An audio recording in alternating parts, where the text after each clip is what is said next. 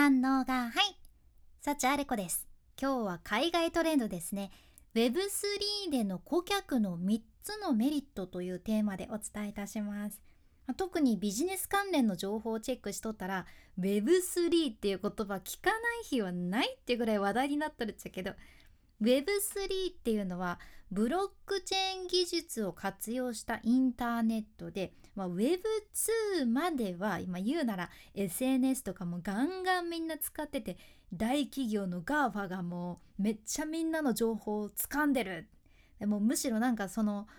企業がその大企業とか GAFA とかがサービスを突然終了しちゃったらインフルエンサーとかもえ困っちゃうんですけどっていう状態やったわけやね。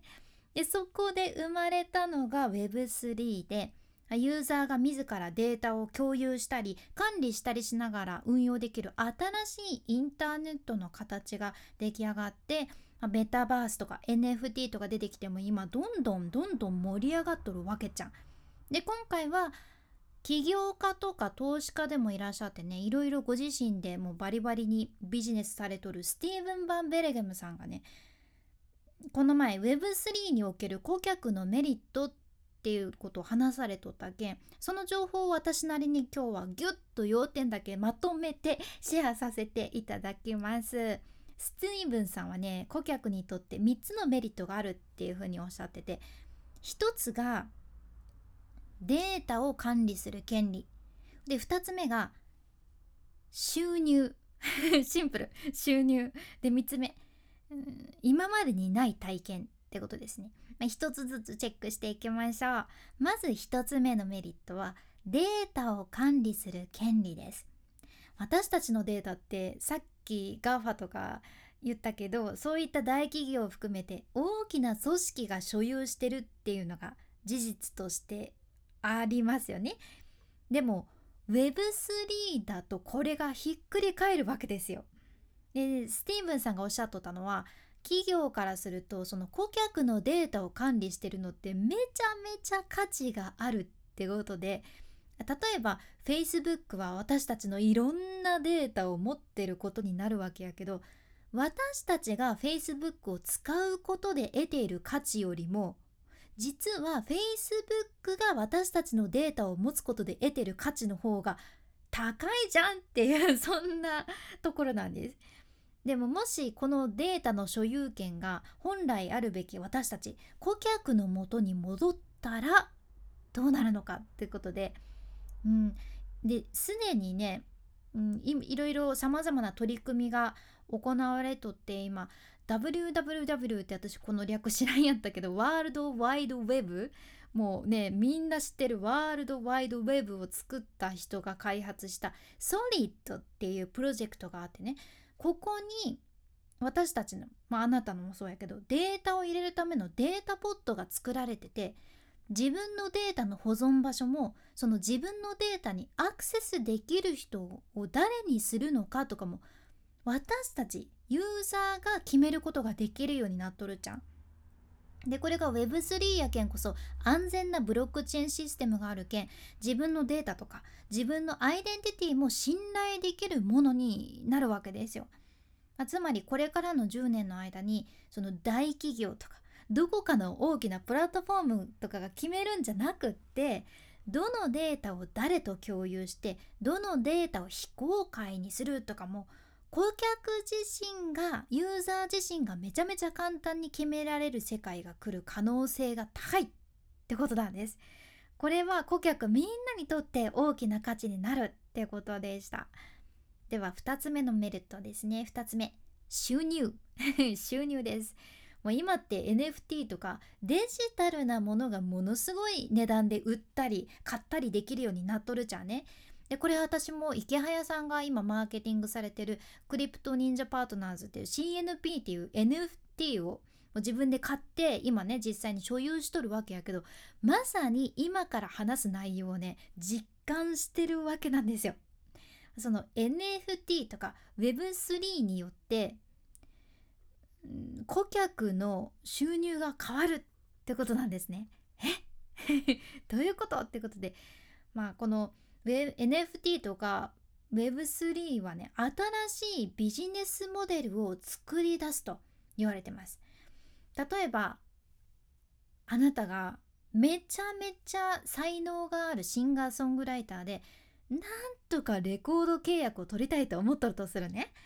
でも実際最近ってレコード契約少ないけんああどうしよう難しいわとかいう状態なわけですよあなたが。でももしあなたが TikTok とか YouTube とかではめっちゃ応援してくれる人が多いとするやん、まあ、フォロワーがね多いとするや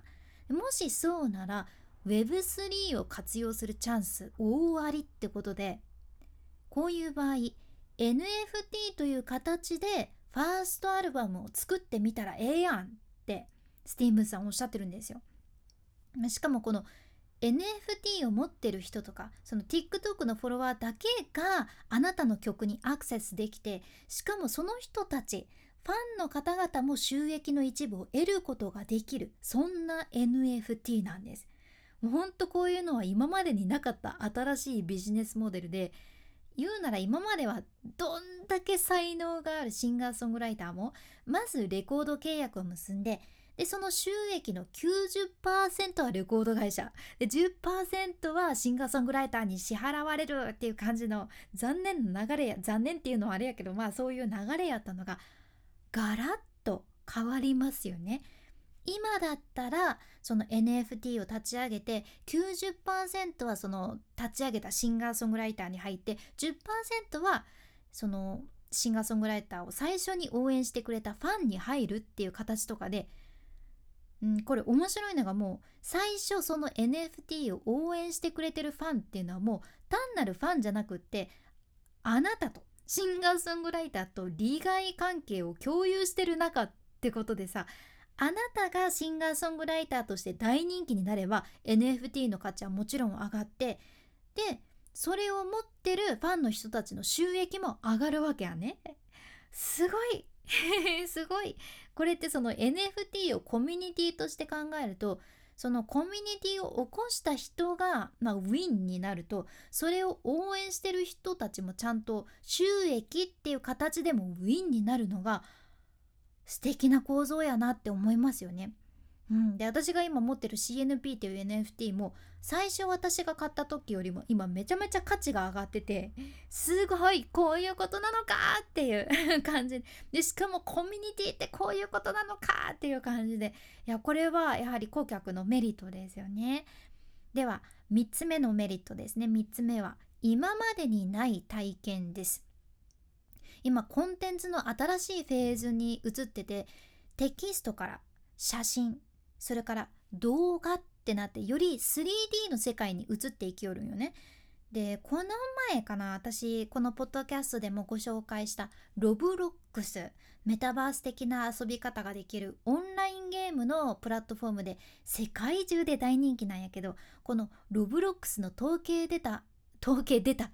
統計データが出たんやけどデデータと出たかもいろいろ混じっちゃいました統計データが出たんやけど月間アクティブユーザー数がねなんとおよそ2億人なんです。で1日あたりの使用、まあ、使ってる人ユーザーがねだいたい5,000万人でしかもその大多数が25歳以下なんよね。つまり若者にリーチするためには最高のプラットフォームなわけです。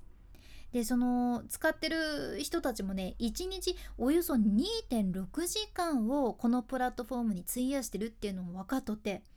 すごいですよね。まあ、こういったメタバースの進化これからもねもっと楽しみでこういう体験ができるっていうのは顧客にとっては間違いなく有益なわけですよ。で今までは割と利便性だけにフォーカスされてたけどここにロブロックスのようにエンタメ要素も加わって私たちももっと充実した体験ができるってことです。メリットメリット。はい。まあ今日は Web3 での顧客の3つのメリットということでご紹介していきましたが1つ目データを管理する権利。2つ目収入。で3つ目今までにない体験ってことでした、まあ、ちょっとでも今日も参考になれば嬉しいです。君に幸あれ。ではまた。博多弁の幸あれ子でした。